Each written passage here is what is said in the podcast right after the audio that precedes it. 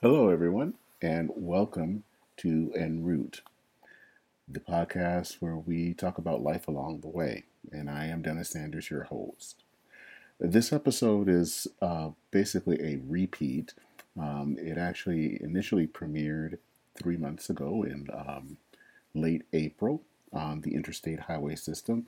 It didn't get a huge amount of listenership the first time around, and I wanted to share it again, especially because when it was initially run, it was under one of the older names of this podcast, Spheres of Influence, and so we wanted to share it again under the new name of this podcast.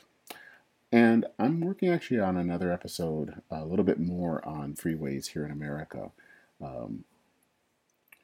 why they are not loved, and how they can better fit into the urban environment.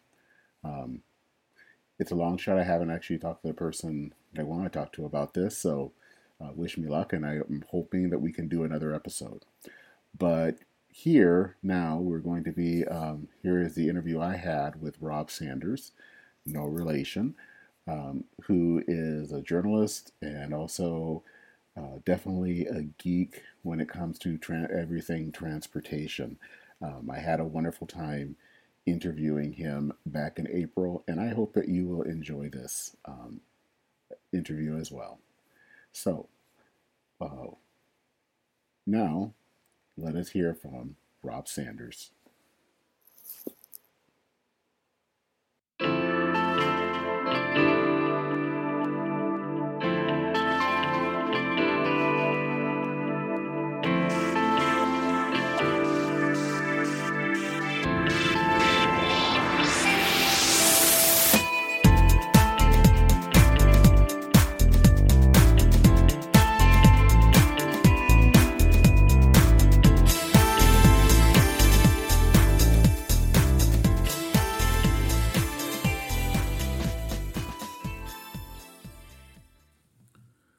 Welcome to episode 15 of Spheres of Influence, the podcast where we talk about those important spheres in our life, religion, politics, and culture. This is Dennis Sanders, your host. Ever since I was a little kid, I've had a fascination with transportation. It really doesn't matter what kind of transportation, be it a plane, a train, or an automobile. I love them. I am such a transportation geek that as a teenager in the 1980s, I would spend hours looking at the Rand McNally Road Atlas. So yeah, I'm big into transportation. And the thing is, being from Michigan and having parents who worked for General Motors, it basically means I really, really liked transportation. And it also means that I have a special place in my heart for the interstate highway system. In some ways, this was a feat that is only accomplished by a few. And the fact that somehow this country was able to put out 40,000 plus miles of roads that crisscrossed the nation, they were able to do that. And that action changed America in many, many different ways, I think for good and for ill, especially how it affected communities of color. When freeways went through their neighborhoods. So in this episode, some of the questions we're going to be talking about are, why does the interstate highway system matter? What makes it so amazing? Why is it so unappreciated today? And how are we learning from past mistakes as we build the freeways of the future? To answer those questions, I got a chance to talk to Rob Sanders, who, like me, is a fellow transportation geek. Rob is the creator and host of Road Guy Rob, a video, a web, and a podcasting platform that connects the general public with today's developments in transportation engineering. Rob is a Utah native, a 12-year veteran of public radio, And while he was a reporter, he basically was drawn to every transportation story he could get his hands on. And he was so interested in transportation that he went back to school to get a master's degree in civil engineering from Brigham Young University in 2018. We talked in this episode from his home in Southern California about the interstate highway system and its impact on the United States. So, without further ado, here is my interview with Rob. All right. Well, thank you for joining me on Spheres of Influence. I think the first question I wanted to ask is, what made you so interested with freeways? I grew originally from Michigan, and both my parents are auto workers, so I think that kind of came with the environment that I would be interested in that. But where does your interest come from? Well, the freeways themselves. You know, I grew up. I was born in the mid '80s, and so as a 5-year-old kid, the freeway system in Salt Lake City was getting finished, and I guess I just had good spatial reasoning or whatever.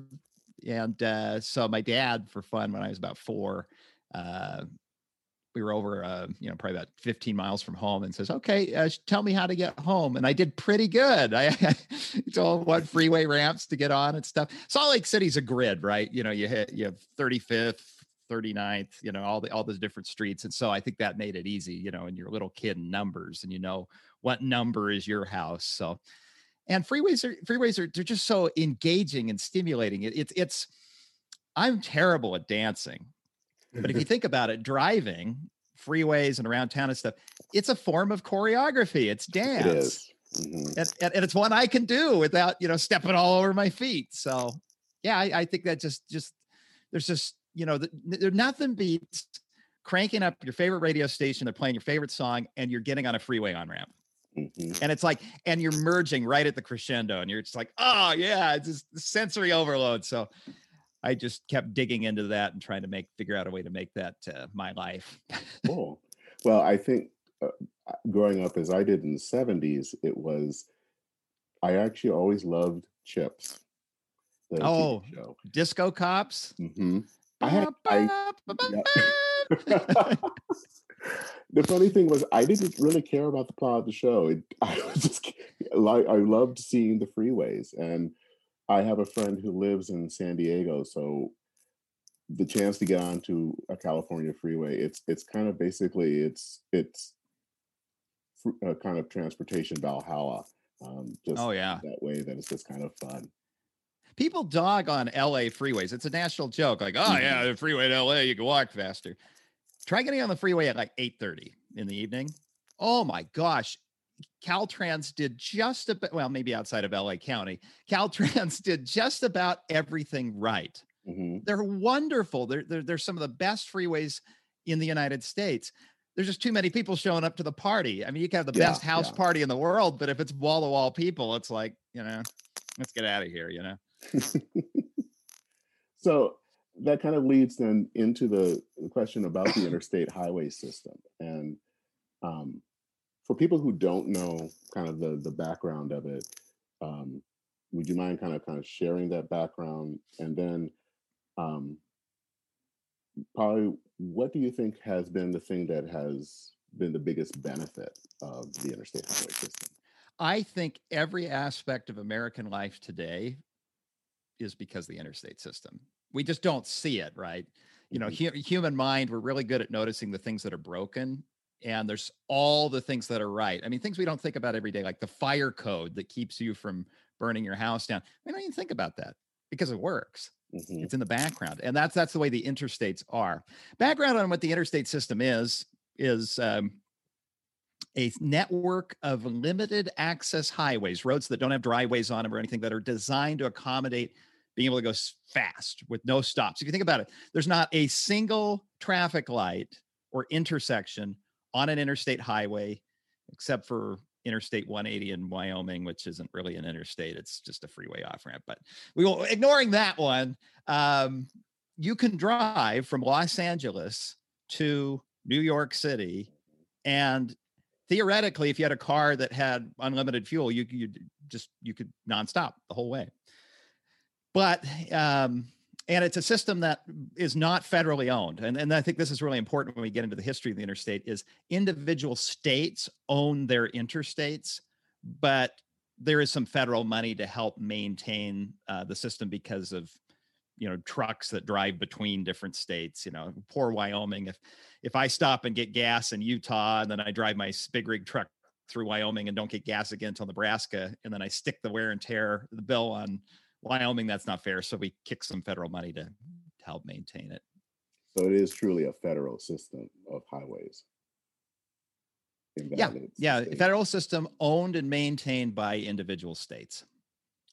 And I know that part of the story involves a trip that future President Eisenhower took back in the teens. Yeah, well, way back then, when the car first came out, engineers were looking at the car and they're saying, we need to probably do something because roads in America were terrible. They were built for horses, right? And the concept that you have to have two different kinds of roads, one for serving people around town where everybody's walking around at 2 miles an hour and through traffic going really fast. I mean, a horse could maybe get up to a gallop, but you'd always slow down to a trot and eventually to a walk when you're in town because the horse has to stop and get water. You need to stop and get something to eat. The concept that somebody's going to gallop through town and just keep going was new, but the motor car could do that.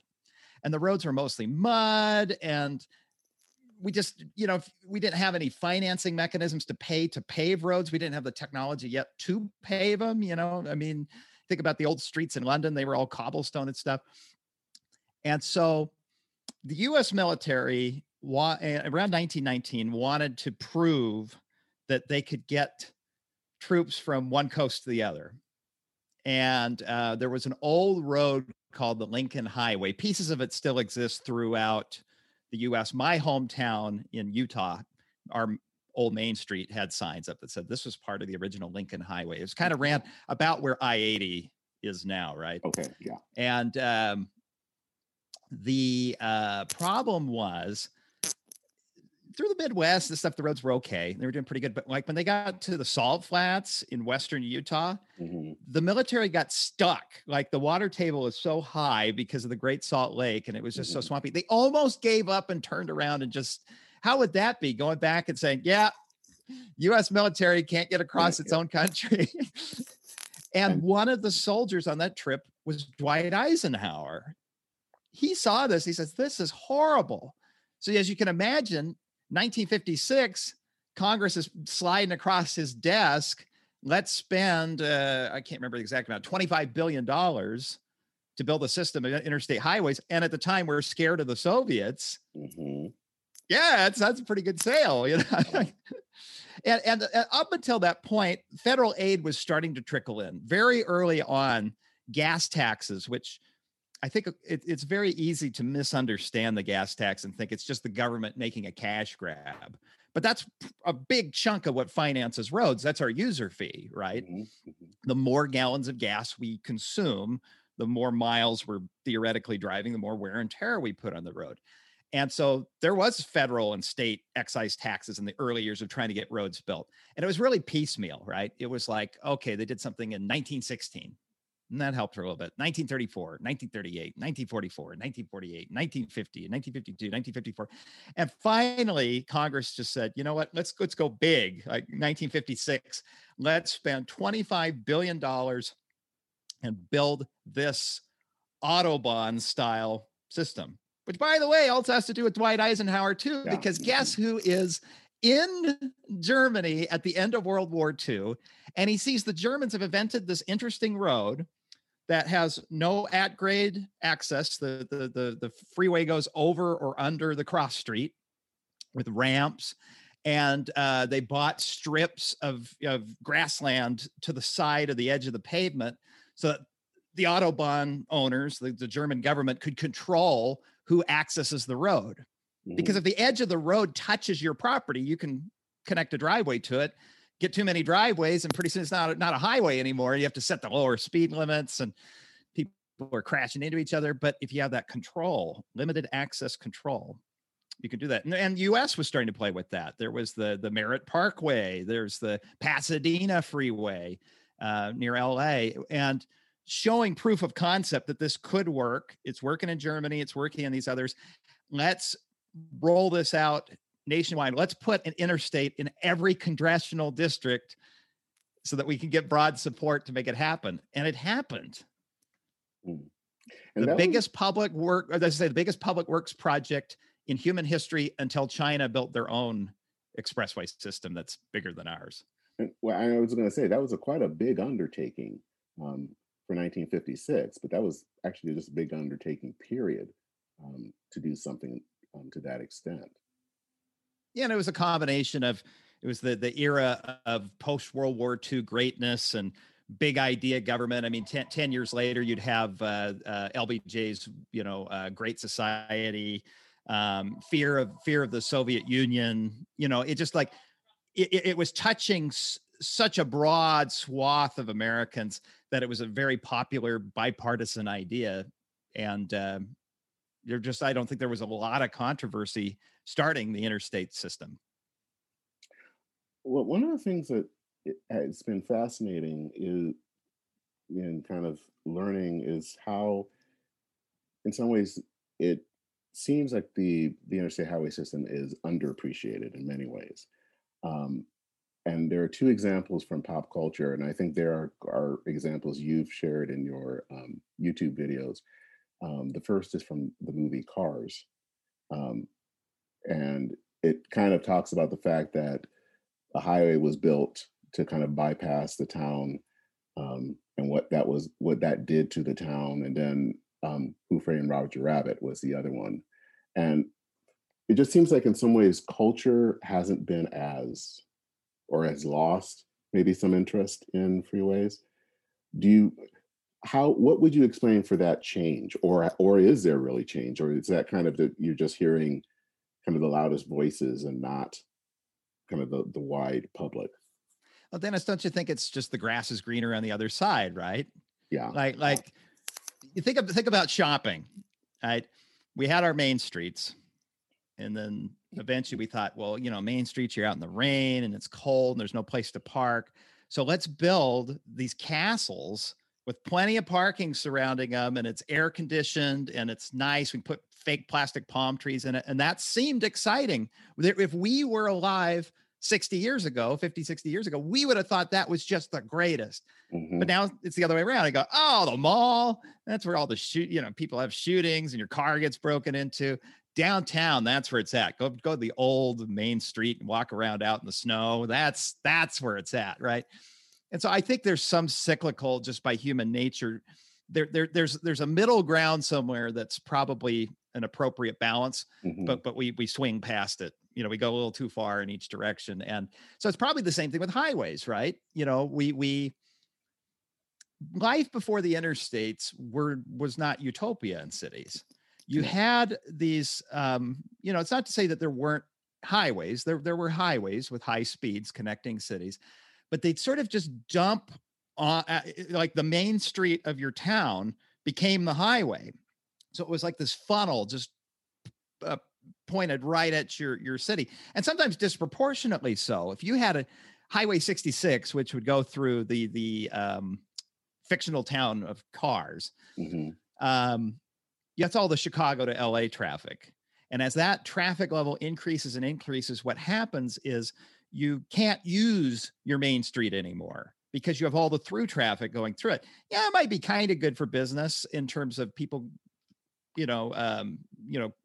traveling customers, but it's also could be very bad because locals don't want to go shop on the main street anymore. Talk to somebody from Boulder City, Nevada, about what it was like having Highway 93, the road between Vegas and Phoenix, before the Interstate 11 bypass opened. Mm-hmm. I'm sure there's been some drop in traveling customer in businesses in Boulder City now that bypass freeway goes around the town. But locals can actually go and use their main street again. And you know what? People could still exit the freeway and use it. What I think would have really happened in the town of Cars is the business moves, right? So you had the motel, like in the old town, the freeway bypasses towns. And if you look, every town got bypassed, right? Mm-hmm. The towns that actually got in trouble were the ones where it didn't bypass and they bulldozed the town and went straight through. But those old aging motels, which people wouldn't be wanting to stay at anyway because they were built in the 40s, new ones, Best Westerns and Holiday Inns, Expresses and Exxons and Burger Kings and stuff, popped up at the off-ramps to the towns, became highway commercial. So it just changed the nature of the town. The town still had business. It still had people to work in the hotels and work at the fast food places, but they moved. What makes the case of the town and cars different was it was such a big bypass. I think they made it look like you had to go about 4 or 5 miles off the highway. Mm-hmm. Those towns got totally hosed. They were just in trouble. But your average run-of-the-mill town, you can see it. Go to Google Maps and look out in the country and you'll see a highway go straight toward your town, toward the small town. And the highway lines up with the main street. But right before you get to the town, it takes a little detour off to the side and then comes back. And there's probably an off ramp on each side. And those towns, they've done fine. They just had to move their commercial activity around a little bit. Yeah, it's basically seems like it's the thing of things didn't as much weren't lost as much as they moved or changed, or kind of as you're talking about with the malls. And they were going to change anyway. You know, exactly. Buildings don't last forever. Mm-hmm. Well, and I think the other thing that's kind of interesting is that two-lane highways, and I think people will talk about how beautiful and how scenic they are, and I think they can be. I also think that they could be dangerous. When I would travel with my parents to see relatives in Louisiana, probably the last 90 miles was a two-lane highway. And that could be a dangerous stretch with trucks and cars all doing about 55 miles an hour. And of course, it's at grade, and there are no, people could just jump out and all of that. So I agree with you that I think there was a, we kind of look at the past in this kind of rose-colored glasses way of looking at things. Two-lane highways are beautiful when you're the only car on it. Exactly. So here in California, you have Pacific Coast Highway, which is right on the ocean, right? Mm-hmm. And you have 101, and then you have Interstate 5, and then 99. If all the traffic going up and down the coast used PCH, it would be horrible. Nobody would take a trip to see it. It's because most of the time when I need to go up to Northern California, I'm on I-5. Mm-hmm. I-5's inland. It's not as pretty out there because it's a Central Valley, and it could be a workhorse and just move cars all day long. But every once in a while, and it's now been over a decade since I've done it, but taking PCH, I can slow down, take my time, pull over, look at sights, and enjoy it because it's not having to be both. And that's the main streets and rural highways and scenic highways. That's something we just have to take into account is in order for economic activity to happen, travel happens. Growth is not evil. We don't like accommodating the growth. It changes things. It's not the same as when we were a kid, and it makes us sad. We're nostalgic for the past, but the truth is it was going to be gone anyway because the growth happened. Mm-hmm. It's just either do we want to engineer something to accommodate that growth in a wise way, in a safe way, or do we just dump it all into the old facility and say, well, good luck, everybody. Don't crash. Well, you talked about the fact that obviously there were some towns where they didn't do a bypass, where they kind of bulldozed in. And one of the things that I have been fascinated by are those type of stories. Here in the Twin Cities, the story that everyone around here knows about is Interstate 94 in St. Paul, going through a neighborhood called Rondo. Rondo was a primarily African-American neighborhood. And in the late 50s and early 60s, they basically went through to build 94. And unfortunately, that seems to have been a history throughout many places throughout the United States. I guess my question is, do you think that the government and other bodies have learned from that past? And what do you see as ways to rectify some of the mistakes that happened 40, 50, 60 years ago? Well, the good news is we did learn from it. Mm-hmm. Building freeways in the 50s is a lot like smartphones and social media in 2008, right? It was this new thing. We were all excited. We all jumped blindly into this new technology that we didn't fully understand the long-term consequences of. Today, we live in a world where we know there are some pretty sharp unintended consequences of smartphones and social media. And now we're maturing and we're starting to put in new rules and new etiquette in our culture and, you know, trying to really drive home distracted driving and checking sources and things that we didn't even cross our mind in 2008 because things had always followed this old pattern. And so I think the thought was, well, you're putting in the superhighway and it's going to be wonderful because it won't have traffic lights on it. So theoretically it can hold an unlimited amount of traffic and it's going to save our cities because all of that congesting traffic will move on to it.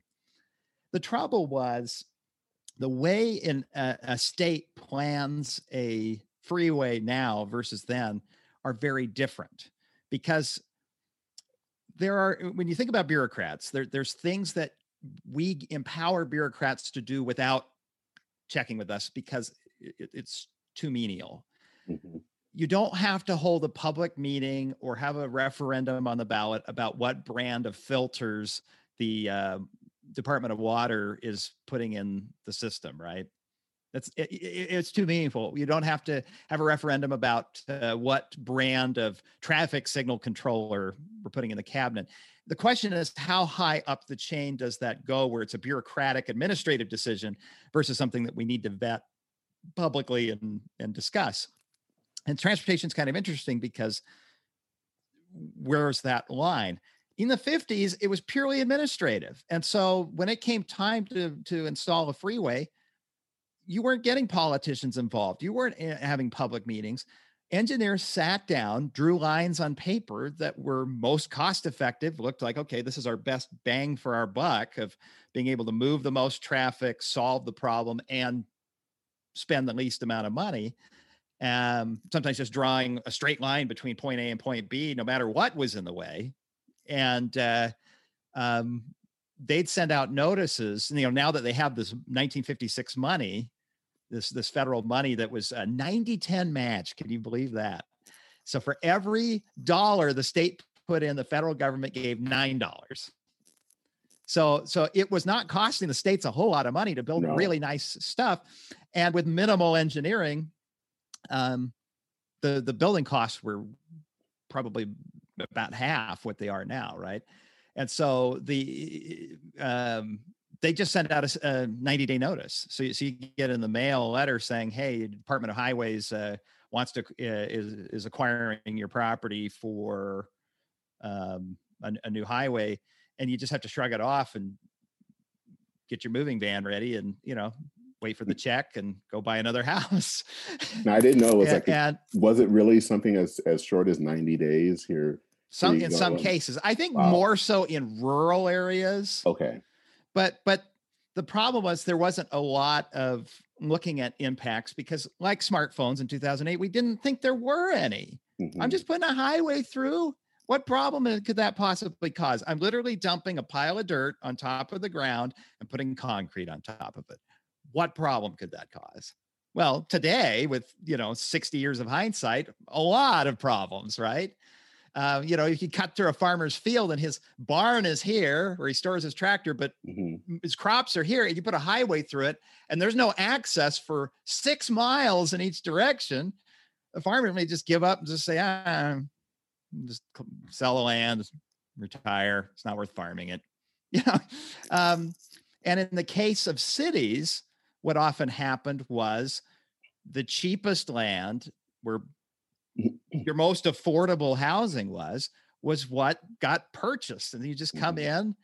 And I think even a lot of times the buyout benefit wasn't benefiting the tenant because the tenant's just a renter. All they know is their landlord comes by and says, "Get out, highway's coming through."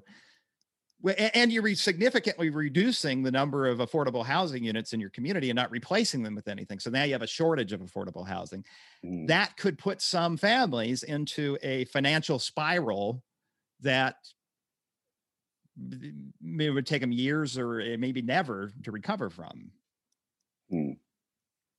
So that kind of, I know we talk a lot these days, especially about transit-oriented development. And usually when we talk about that, it's usually with light rail or some kind of other mass transit. In the end today, has there been any thought about development along freeways that, you know, where there would be more housing, businesses? I mean, we see that kind of organically kind of happening through freeways, but has there been now more thought about that type of development when a freeway goes through? It gets interesting because you end up having two completely different entities who are completely tied together. Mm-hmm. Land use, which is controlled by city councils, and highways, which are State Department of Transportation's, and sometimes cities own them too. Engineers and planners should be best friends, but historically they've been adversarial because the way they're approaching the problem is very different. The engineers are often, when they're putting in highways and things, not looking at land use as much as they should and how changing the transportation will affect land use. You know, if you think about it, if the highway improves, the land becomes more engaging and more valuable, more able to generate economic activity, which then generates more traffic, which then means you have to widen the road again, and you get kind of in the cycle. And I think up until probably about 25 years ago, engineers were almost naive of that. Now there's a lot of talk of that with engineers. Planners are a little bit religious in their hatred of the car. And partly why I went back to school and studied engineering rather than urban planning, and continuing on and getting a master's in urban planning, is I still feel the car is an important part of the solution there. Mm-hmm. And I think planners can be a bit naive. There was a classmate of mine who got a master's degree at a university I won't name. And the professor walked to work and said that if you can't walk to work, you're part of the problem. Technically, he's right. But from a practical standpoint, does everybody make a low six-figure salary like this tenured professor does and had the opportunity to buy his house in the late 70s when it was affordable? No. And so because these two sides have historically not talked to each other, we end up with some land use stuff that doesn't always make sense. The United States in general has just really been against anything intense, you know, a higher density development, because I think we sometimes conflate in our minds, oh, well, if we allow them to build a duplex next door, skyscrapers are next down the line. And it's like, well, you know, there's a range, right? And so because we front loaded so much infrastructure and opened up so much land to make it developable with the interstate system, we've been able to build single family neighborhoods on and on and on and on and on. But it's slowing down in part because a lot of the sweet, yummy land, the real prime spots, they're filling up. So now we have to kind of go back and rethink and say, okay, well, we have the biggest housing crisis shortage. It affects me. I live with family because I have a master's degree and I still, you know, I'm living with family. So how do we have this Herculean effort to add all this housing and make it work with the transportation network?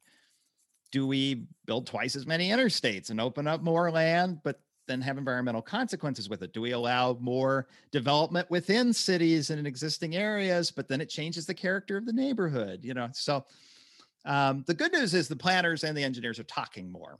And so I'm excited for what we can do. The weak link is city councils, because if you come in and you say, yeah, we're going to allow more high density in your neighborhood, guess what happens to the city councilmen and city councilwomen who vote yes on the high density? It's like a natural selection thing. And then we're back to not allowing any new development. But in my opinion, higher density near a train makes a whole lot more sense than near a freeway. Mm-hmm. Because if you put it near a freeway, then you put in a parking garage. And here's a dirty little secret about traffic. Guess what creates traffic?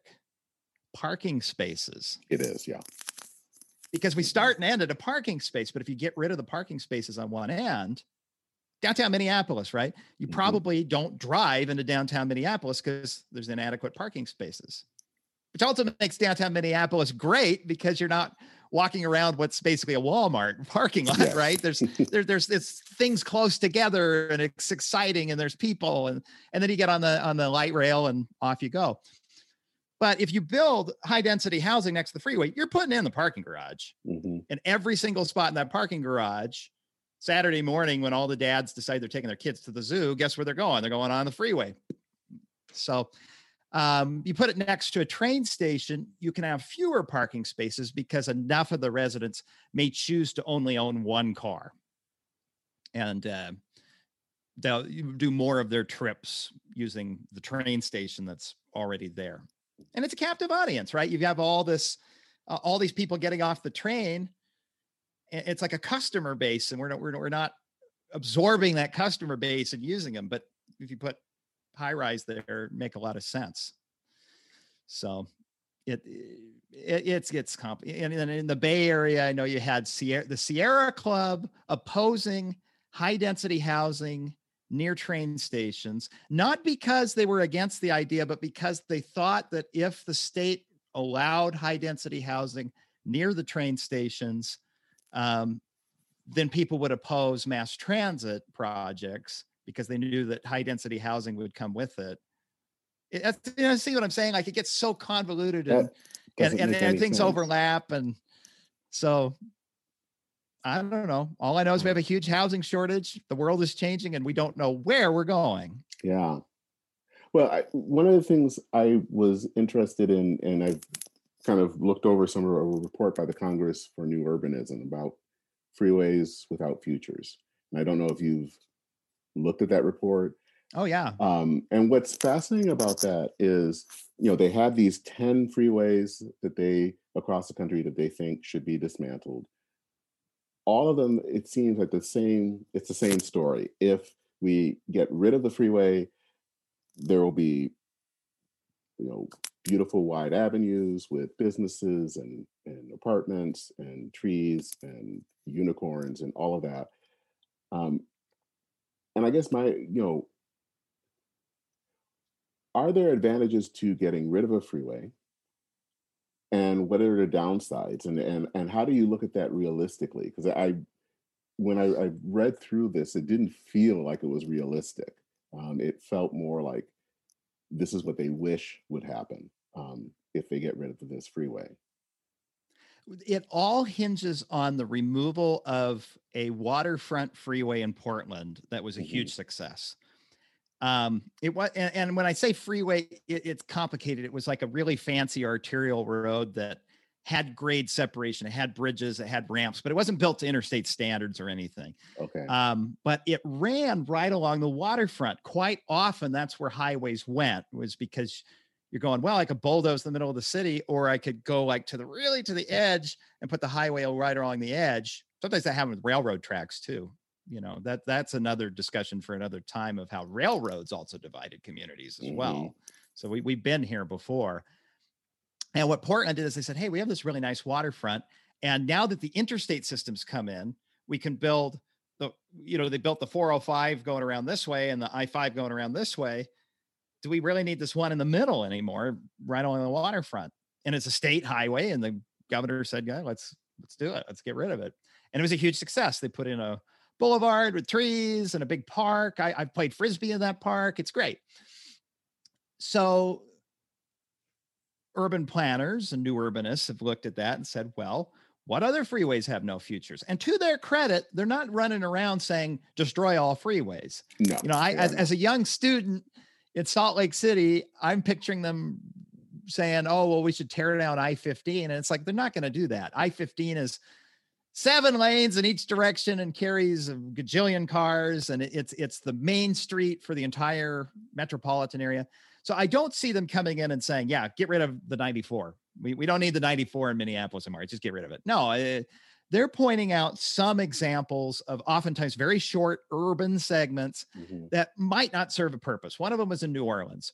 You have New Orleans is like a triangle. You have Interstate 10 is like the two the bottom part of the triangle, and then I think I have another freeway. I think it's the 610. Yeah, that goes straight across. The through traffic that's going coast to coast doesn't go down I-10 and back up. It just cuts straight across and keeps going. So they were saying, well, okay, maybe we just call this whole top part the 10. And these little branches that come down that only save you a couple of miles of having to drive through the city. Maybe we just make those, at least one of them, a regular boulevard, right? Rather than having people fly through this community, let's dump you down sooner. And then you have traffic coming by that can patronize the businesses. I would be a skeptic of it, except I've seen it happen. Mm-hmm. Salt Lake City had these big viaducts. I-15 does a pretty good job of bypassing Salt Lake City off just far enough to the west that it didn't affect its core, but they had built these big east-west viaducts, one-way streets going, one going in, one going out. And they were really cool. I mean, as a kid, I just thought they were so neat because you'd fly over about 5 or 6 blocks, and Salt Lake City blocks are massive. They're like an eighth of a mile. I mean, they're just huge. So you're flying for a mile or so, and then you take a big loop ramp down and you fly into the city, and it was really cool. When the state of Utah rebuilt the 15 freeway in preparation for the 2002 Olympics, they took a chance and had that viaduct drop you off almost immediately. You cross over the railroad tracks, you drop down. And for many years, it just, to me, seemed like it was an inferior design. I was a new driver around 2001 or so. And I go, man, I missed what it was like when I was a kid. You know, I could just fly through all this instead of having to wait for traffic signals and stuff. But I've watched it change. That area is now the hot up and coming, the condos and everything are going up, the boba places and the ramen places and stuff. So it does work. And I think that's why people are excited about it, because removing a small section of freeway that really doesn't, the benefit you get out of it is relatively minimal compared to the opportunity cost of keeping it, you know, of not allowing economic activity to happen on that corridor because there's no access to it, to the land adjacent to the freeway, makes just as much sense as so many other areas in this country where we really need a new freeway, but haven't built it. So removal, when the interstate system came down, Moses didn't bring them down on clay tablets. It didn't come down from heaven saying, thou shalt have freeways in these places and we shouldn't remove them. And I think sometimes we have that attitude. Oh, well, what'll happen if we get rid of it? You know, well, it's probably going to be fine. And we get some neat things out of it. One example, though, that's really caught my attention the most is Dallas. Downtown Dallas has like a little baby loop right around the downtown. And on the eastern edge, you have Interstate, I believe it's 45, kind of ends at I-30. Mm-hmm. And then there's another U.S. highway that's a freeway that comes off like this. And then there's a link in between that's only about 2 miles or something. But from downtown to the east end, there's a community called East Elam that I think traditionally was more industrial. That now is the trendy place with condos. It happened anyway, even though the freeway's in the way. And I've heard stories of people who live in those areas who will take an Uber half a mile from East Elam to downtown because psychologically that wall of the freeway being there, I say, well, can't you? It's just 4 blocks. Aren't you going to walk? Like, well, that's all the way downtown.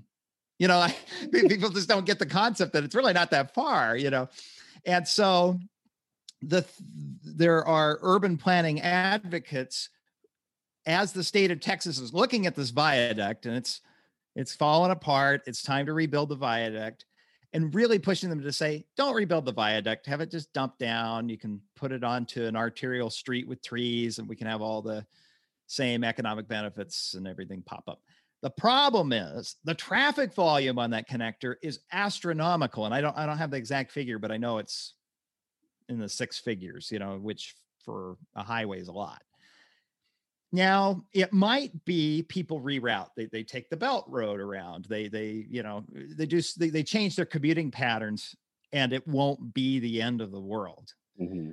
But I think it poses a really interesting question. When the initial interstate systems went in, it tended to affect communities of color, in part because of income. That was the cheapest land. Mm-hmm. Now, removing the freeway, could it affect communities of color? Because you have people in the suburbs, that's not a community of color anymore. That's, no offense, it's snotty, trendy white kids, right, who live in this community. And now we're going to make this poor single mom who has a job on the north end of Dallas, she's just trying to drive her old 2002 Corolla to work. And now we're going to make her go all the way around the Beltway so that people can walk to the ramen place without taking an Uber. Mm. I gotta be careful. It's a sensitive issue to bring up, but these are the sorts of, again, unintended consequences we really have to think through. The best of both worlds is what they did in Seattle. They took Highway 99, I believe it was 99, which was a old viaduct that engineers said would fall down in a major earthquake. Not might fall down, would fall down. And they demolished it. Yeah, they demolished it and they put it in a tunnel underneath the underground, which is remarkable because the ocean's like a block away, right? And now they have the best of both worlds because you have this toll tunnel that can carry the through traffic, and they can continue to get the same benefit that they had from the viaduct while opening up the ground level. Boston's Big Dig was another example where they took the interstate, I think it was 93, and put it below grade. Unbelievably expensive, but that's an option that I think some might be pushing in Dallas. Like, well, okay, well, what if you went down? Another idea that was crossing my mind was downtown Portland has a freeway run through it, but you hardly know it. The 405 is not in a tunnel, but it's subgrades. You have the existing level ground, and then they dug down and the freeway sits here, allowing the cross streets to cross at level, and they didn't break any of the blocks. So there's a lot of bridges. And by making it kind of tight where it would fit within an existing city block and having a lot of bridges where you don't see the freeway and it's tucked down, they did about as good of a job as you can do tying the two halves of the city together. And so maybe something like that could happen in Dallas, but it'll be interesting to sit back and watch, because that one is not quite the slam dunk of, oh yeah, tear it down. It's more of a challenge. What about the one of them that they talked about was I-70 going through Denver, and I noticed there has been talk about putting that underground for part of its as it goes through part of Denver, but they're advocating instead just getting rid of it. What do you think about that idea? The ship has sailed on getting rid of it.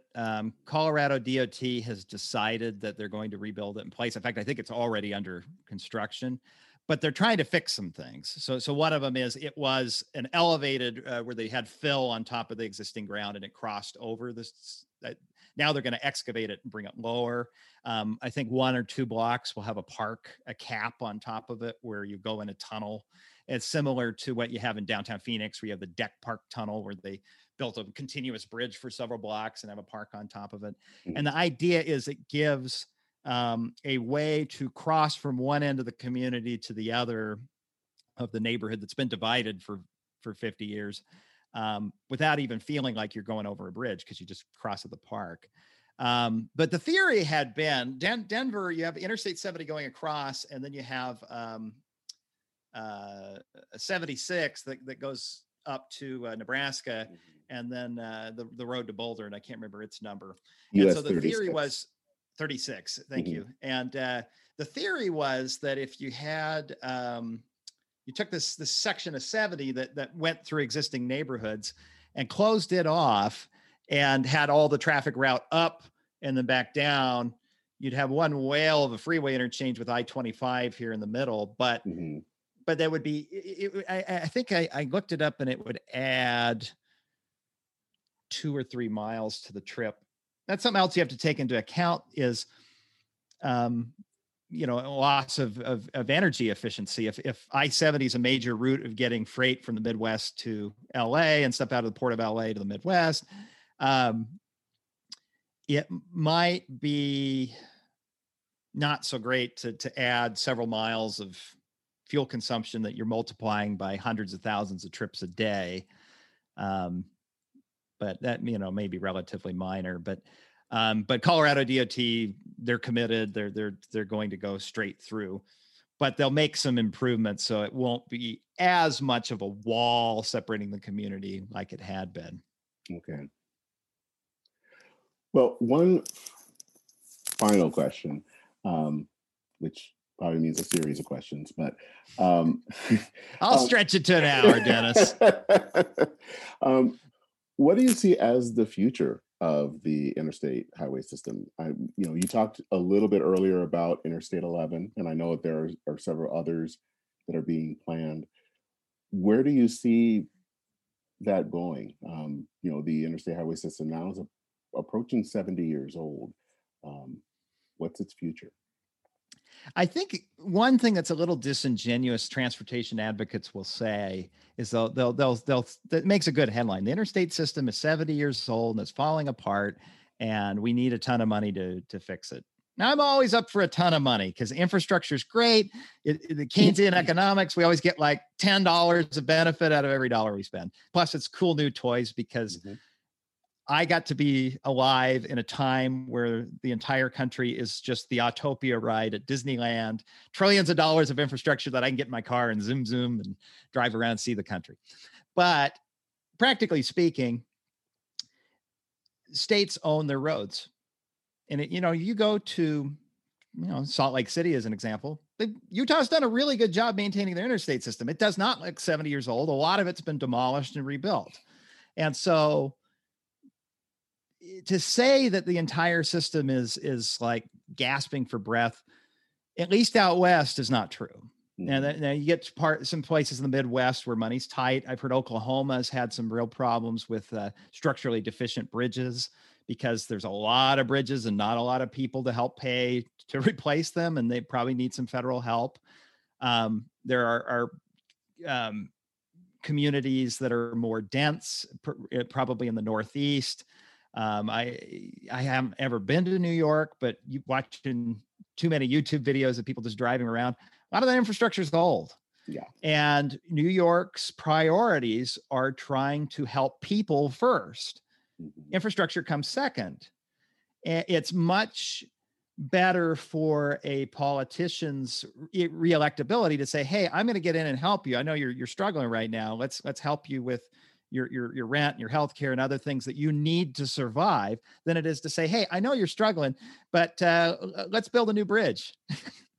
You know, that's cool, but that's a harder sales pitch, but it is a necessity at a certain point because even poor people like me need to go across the bridge. Yep, right. Yep. And so I do think there will have to be a significant federal component in looking at transportation infrastructure. How that works out, I don't know, but it won't be to help out Salt Lake City, right? They've got a good tax base. They raise their sales tax to pay for new transportation projects, but some federal aid wouldn't hurt. Even Salt Lake City, which Utah is the only state in the country that has a unified transportation plan. They got everybody on board from all the different cities and agencies and drew up one unified document to govern where they're headed in the next 30 years. But even with that, and even with a community that generally votes yes on sales tax increases and gas tax increases, they're still going to fall way short of trying to even attempt to address the colossal growth they're going to have. So if they're in that position, what about other communities that don't have as rich of a tax base, have older infrastructure, have more community needs that they have to address first? That's going to take some federal help.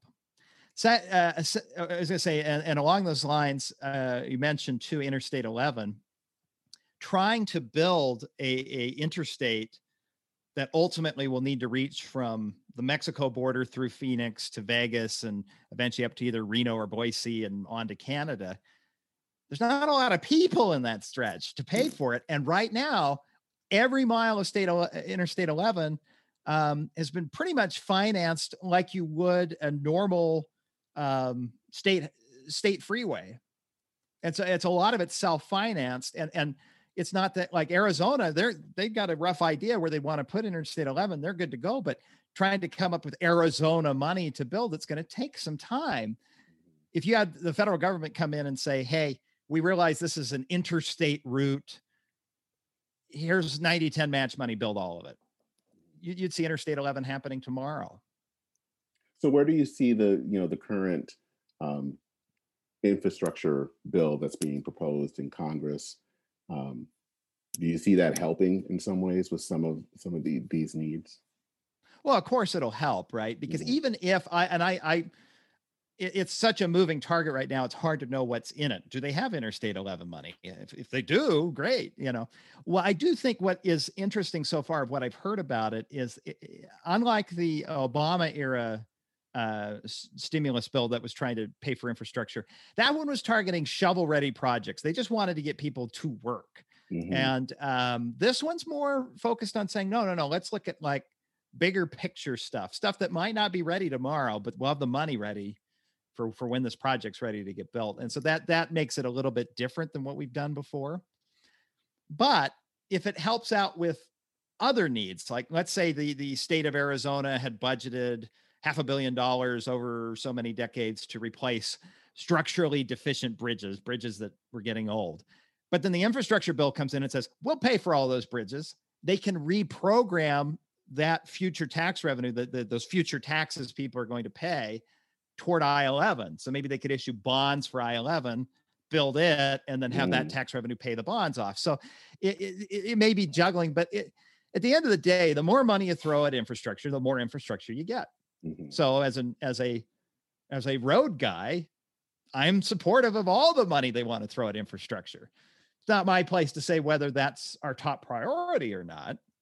It'll always be my top priority. Okay.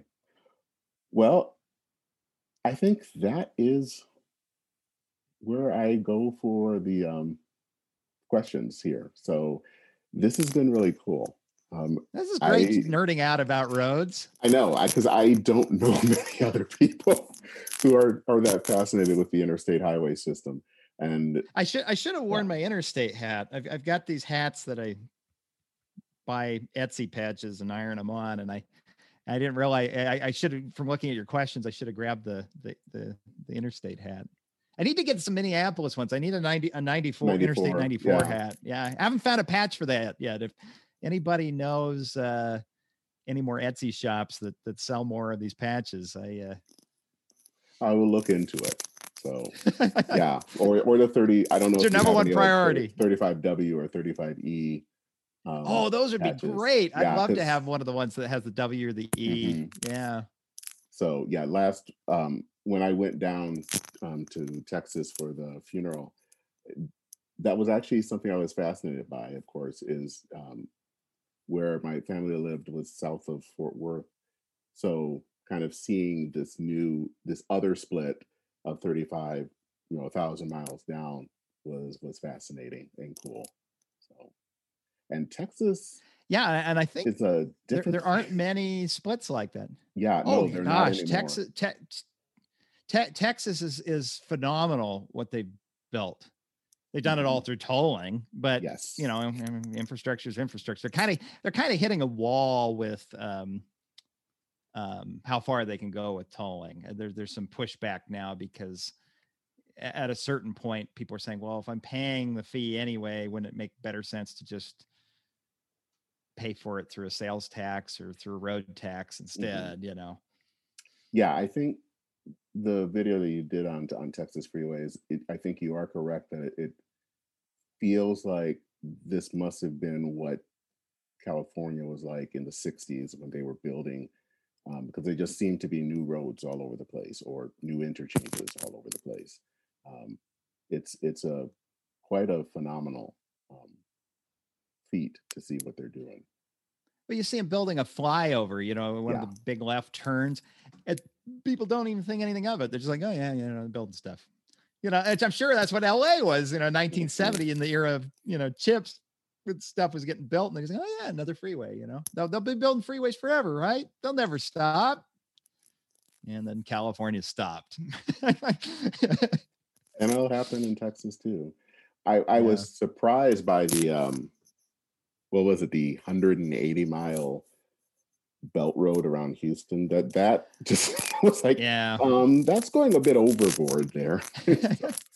but when you have single-family development, this is true. What do you do? Have people just sit at red lights? You know, so it's serving a need, and Texas is becoming the country's affordable housing solution.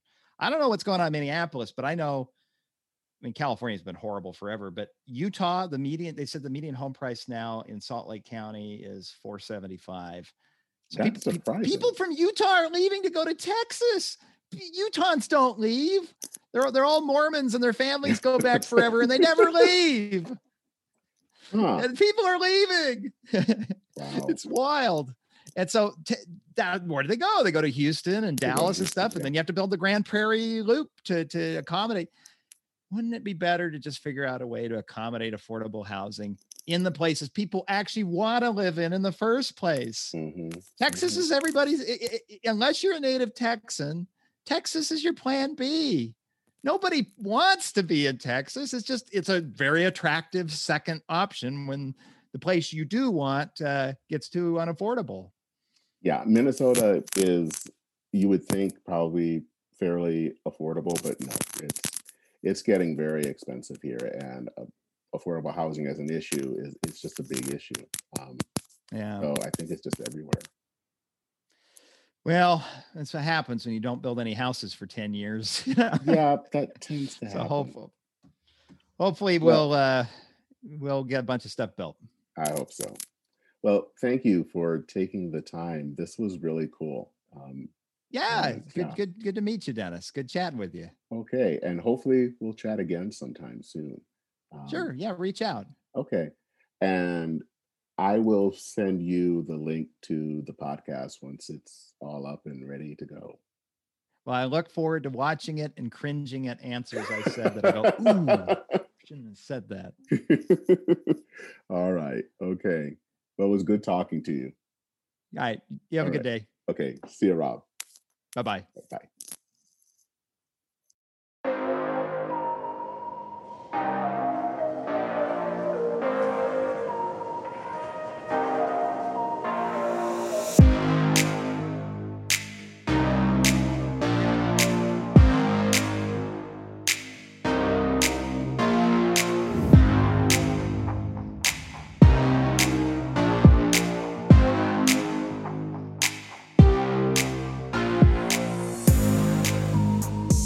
That was my interview with Rob Sanders, aka Road Guy Rob. I really enjoyed the interview with him, and I hope to have him back sometime in the future to talk about, hopefully maybe more about the freeway, but also about other forms of transportation. Thank you for listening to Spheres of Influence. If you can, please leave a rating or a review on your favorite podcast platform. That would be great. And you can also leave a comment at the show's website at spheresofinfluence.org. If you have any questions, please send an email to Denmin, D-E-N as in the room in your house, M-I-N-N as abbreviated for Minnesota, at gmail.com. I am working on yet another interview where I will interview an expert on the planned withdrawal of American troops from Afghanistan and what that means for the United States, for Afghanistan, and for global terrorism. That's it for episode 15. Take care, everyone, and Godspeed.